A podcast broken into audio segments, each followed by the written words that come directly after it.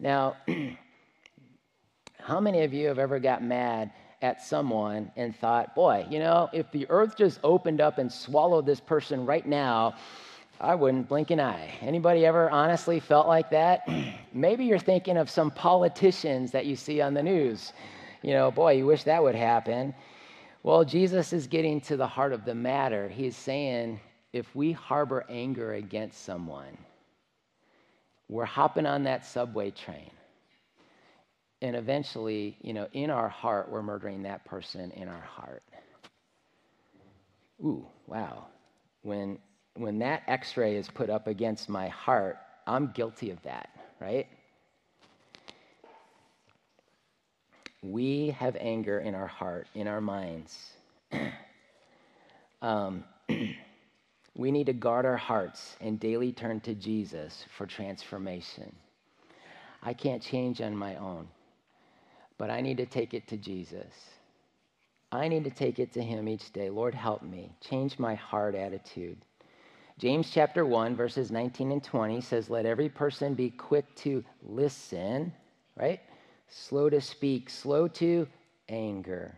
For the anger of mankind does not produce the righteousness of God.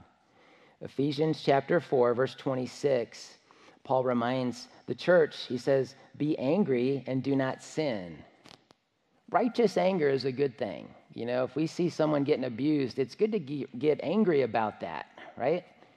But it says, Be angry and do not sin. Do not let the sun go down on your anger.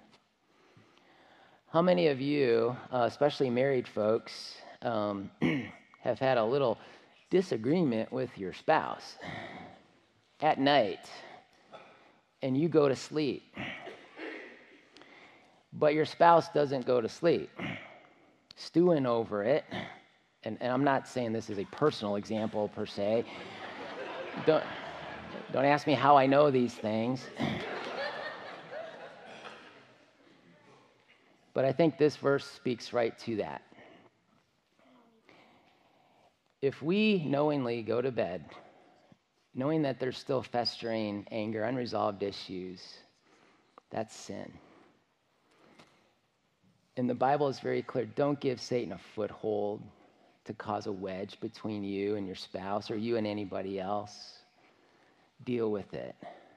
Deal with it before you go to bed. As soon as you think it, as soon as the Holy Spirit brings it to your mind, deal with it. Seek forgiveness, seek understanding. Don't let the sun go down on your anger.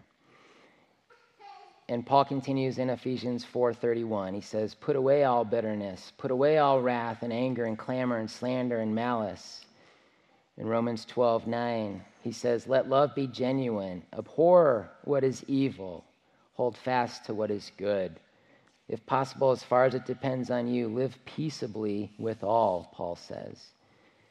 You know, a law cannot change a human heart, but laws can certainly restrain and punish those who defy its authority and refuse to obey its principles. My question for you this morning, as an x ray to our heart, how has this been a struggle for you? How has anger been a struggle for you? How have you let anger fester to the point where you really despised someone? Here's what you need to do simply ask Jesus to help you forgive that person. Ask Jesus to change your heart attitude towards that person. And here's something completely countercultural, but completely biblical. Ask Jesus to bless that person. Because until we get to that point where we release our anger, where we ask God to change me, and then we start pl- praying God's blessings into that person's life, I'm never going to change. But when I do forgive in the power of Christ, everything can change. Now, is that hard? Yeah, yeah, it's impossible on my own strength and power. That's why I speak Jesus. I need him every moment of every day in my life. The seventh commandment thou shalt not commit adultery. This shows our struggle with sexual purity and being faithful. Um, God is a jealous God, And, and, and that is a very good thing.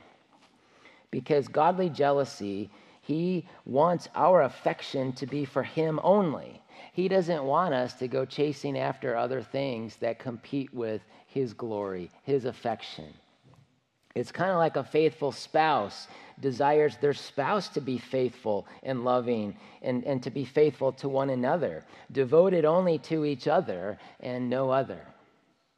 This command speaks of the dangers of being unfaithful, like the nation of Israel would eventually be unfaithful to God later on. If you keep reading in the Old Testament, you see that story.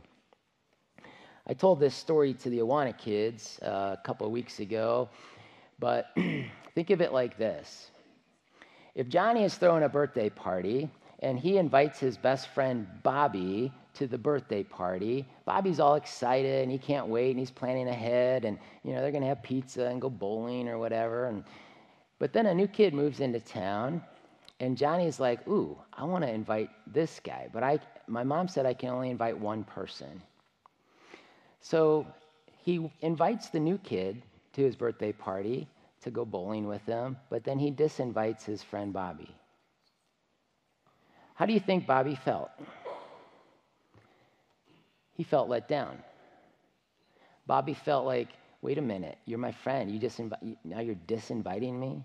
You're being unfaithful to me. And that's exactly the point.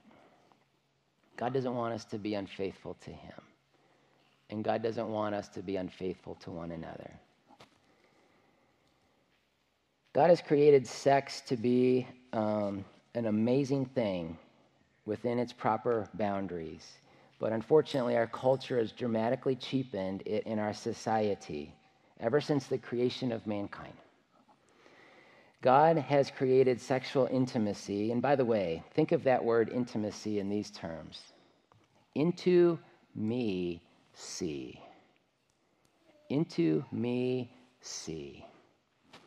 God has created sexual intimacy to be a wonderful, bonding, and good gift from God when used in the appropriate context of a marriage. One man and one woman, representing the love and devotion of Jesus Christ for his people. Paul talks about that in Ephesians chapter 5. Think of proper sex as like fire in the home. In its proper place within its proper boundaries the fire belongs in a fireplace right? There in its proper and safe context it provides warmth and enjoyment and it is a wonderful experience. But fire outside of those boundaries uh, those god ordained boundaries will eventually cause problems and burn the house down all sexual sins outside of the covenant of marriage are wrong in God's eyes and destructive to one another. I mentioned last week, and I'll mention it again. Anytime God's word, the Bible says, don't do something, God is telling us, don't hurt yourself. I've got a better plan for you. Follow me. Follow, I, I've created you, I know what's best for you. This command was meant to protect people and to help them to trust in God fully. Jesus goes right to the heart of the matter again. Matthew 5, his Sermon on the Mount, verses 27 and 28. He said, You've heard it said that you shall not commit adultery, but I say to you that anyone who even looks at a woman with lustful intent has already committed adultery with her in his heart. Even just lust in our heart, we've committed adultery. We've gotten on the train and, and we've already taken it in our heart. And I don't know a guy who has not struggled with this issue. I've struggled with it. Every guy I know has struggled with it. But it's what you do with the struggle. The struggle is a good thing. That means we're wrestling with it and, and, and we take it to the Lord. We take every thought captive and we make it obedient to Christ, Paul says. And I know that this can be a huge struggle for many of us. And that is why, like Mike mentioned, there are opportunities, if you're struggling with this or many other issues, to come and be around people who will not judge you, to be around people who know we're broken and who simply want to point you to our Savior so that He can bring healing and forgiveness into your life, that you can experience that fully. Um, Jesus is the one who offers forgiveness. 1 John 1 9. If you confess your sins to God, He is faithful and will forgive you of your sins and cleanse you of all unrighteousness. And I love how Jesus treats the woman caught in adultery in John chapter 8. Do you notice at the end of that, He says, Where are your condemners? They are gone. I don't condemn you either. But then He says, I'm putting you back on track. Go and sin no more. That is the love and grace and truth and love of Jesus Christ. Aren't you glad that we follow such a merciful Savior? no one wakes up one day and says, I'm going to commit adultery. Again, just like murder, it's a gradual slide, which often begins with an undisciplined lifestyle. One temptation, giving into lust, and then going back for a second look, going back for more, will lead you into deeper trouble. Get off that train. Don't take it to its conclusion. Martin Luther once said this You cannot stop the birds from flying overhead, but you can prevent them from nesting in your hair. I don't think he knew me, obviously, at that time, but, but in other words, what he was saying is this we cannot always help what we see in this world. There is temptation all around us in this world but we can control how we respond to that temptation. We can't help the first look, perhaps, but we can help the second look and the third look and the dwelling of our minds on that, which leads to trouble. That's why Paul says again and again to flee temptation. 1 Corinthians 6:18 and other passages before it leads to sin. Temptation is not the sin. It's when we give into the temptation that it becomes sin. Again, God's x ray to our heart. He wants to suck the poison of sin and the destructiveness of sin out of our lives so that we can be freed up to experience the love and grace and mercy of Jesus Christ every single day. So, some of you may be struggling and may have struggled for years with lust and giving in to temptation. You are not alone. You are loved by God with an everlasting love. Let's pray for one another and let's find victory together.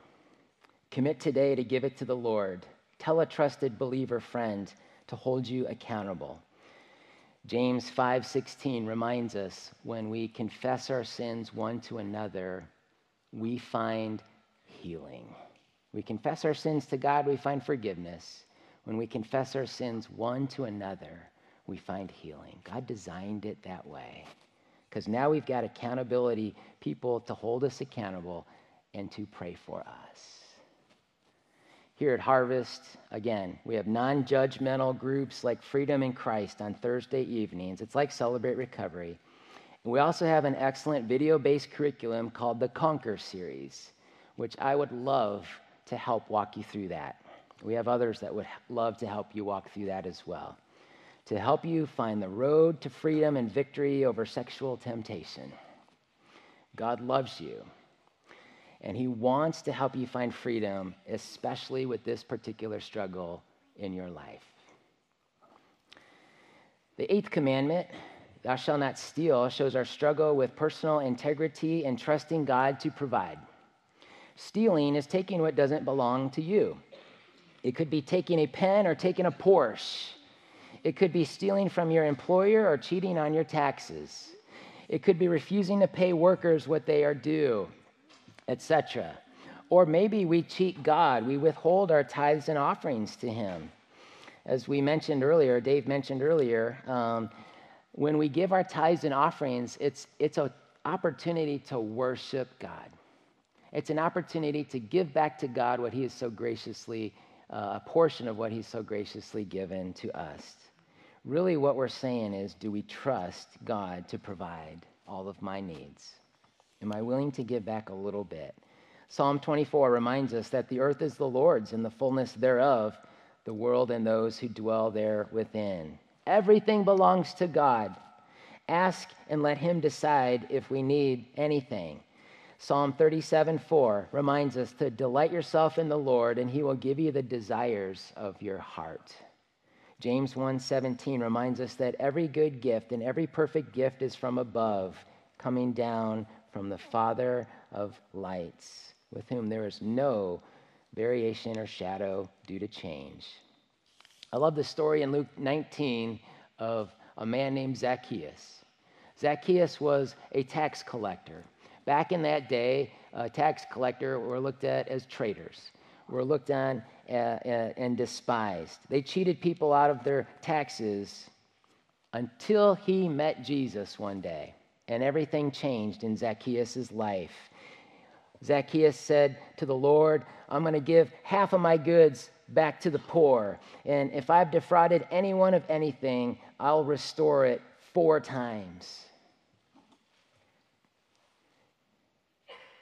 Again, John 10:10 Jesus says the thief comes to steal, to kill and destroy. But God wants to change those who steal and help help them to help others be productive. Paul writes in Ephesians 4:28, "Let the thief no longer steal, but rather let him labor, doing honest work with his own hands, so that he may have something to share with others, with anyone in need." How do we change from selfishness we give to God and we give back to others in need. There was once a man, I read this story, uh, who was sent to prison for being a thief.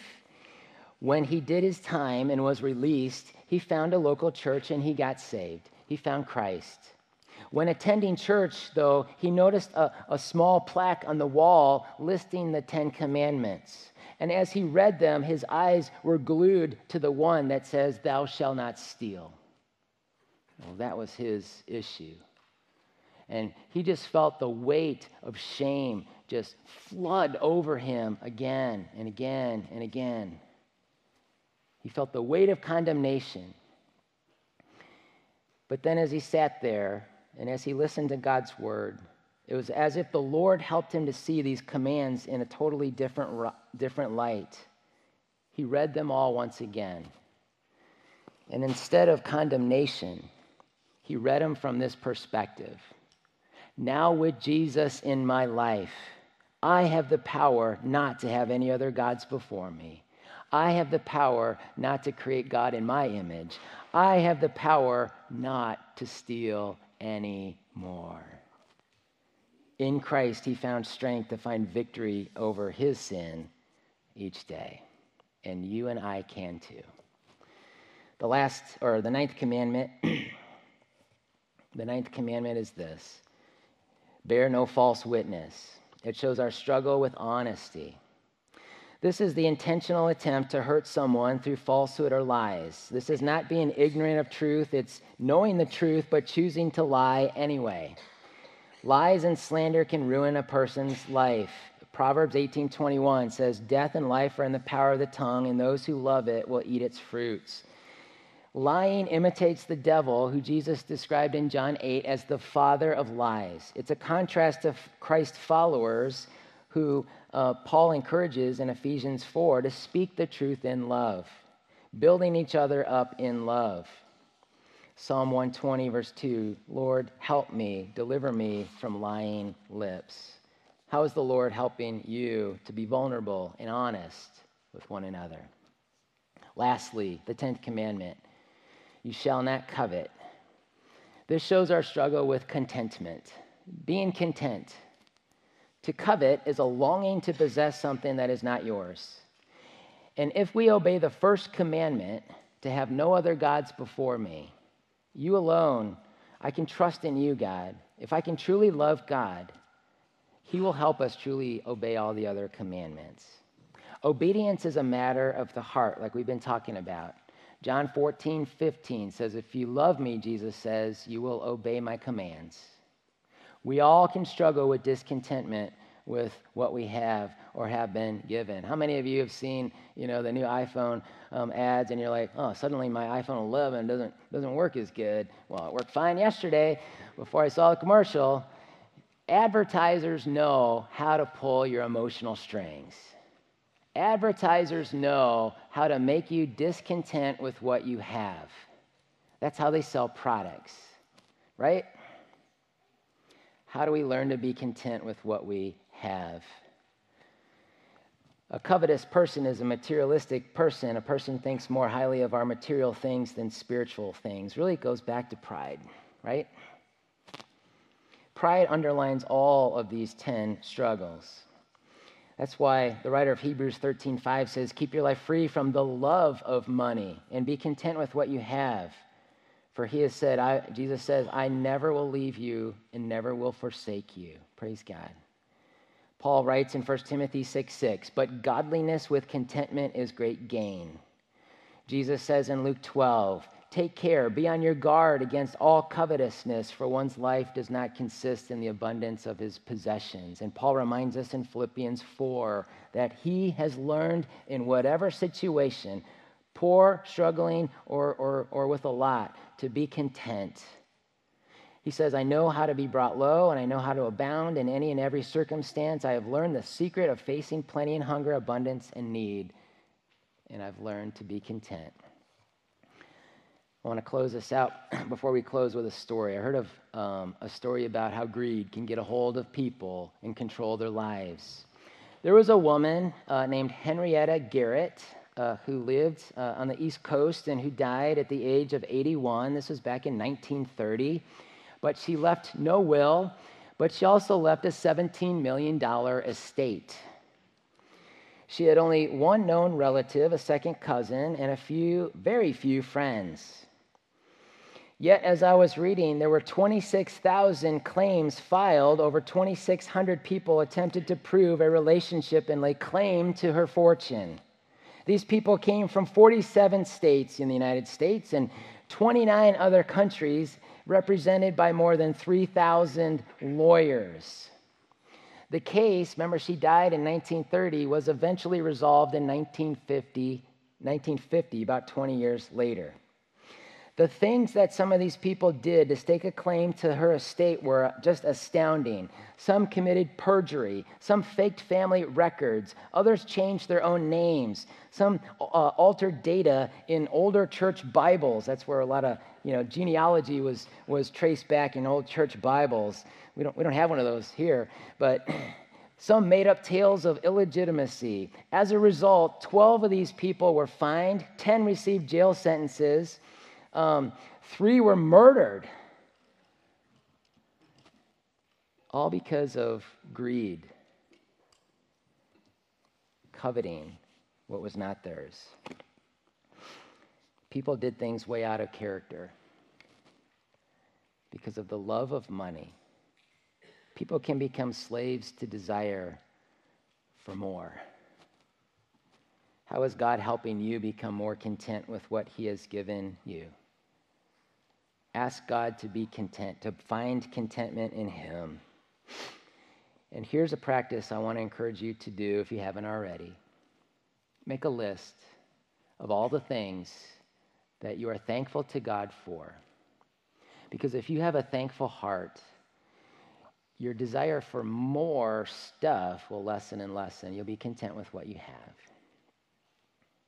And here's another thing if you find yourself ruled by greed and wanting more, give things away. Be generous to others. Give back to God, give back to those in need. Start giving things away. And you'll find that God will bless you and encourage you and give you peace and give you contentment for what He has given to you.